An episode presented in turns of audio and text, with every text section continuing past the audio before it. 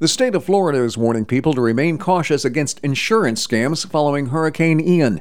State Chief Financial Officer Jimmy Patronis says people need to be wary of some claims adjusters and roofing contractors that are looking to exploit those most vulnerable. New figures from the state show more than $1.6 billion in insurance claims have already been filed. Officials say the key to the process is patience, as it might take a week or two before insurance companies can get around to inspecting somebody's property.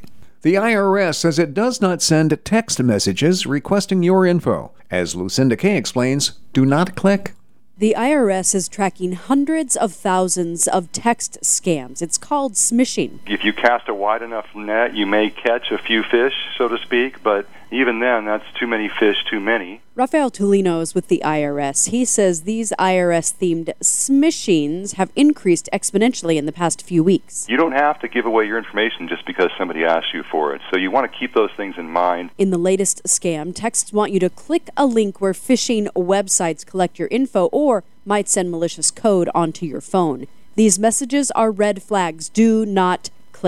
Elon Musk is planning to go through with that deal to buy Twitter. The Tesla CEO agreed to buy Twitter earlier this year for $44 billion, but changed course and tried to back out of the deal. Well, now Twitter says its intention is to close the deal at $54.20 per share. Twitter sued Musk to force him to go through with the purchase, and the two sides were set to go to court on the 17th.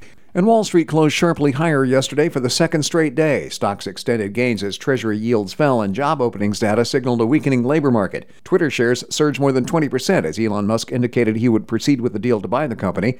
At the closing bell, the Dow Jones Industrial Average gained 825 points to 3316. The S&P 500 rose 112 points to 3790. The Nasdaq jumped 360 points to 11176.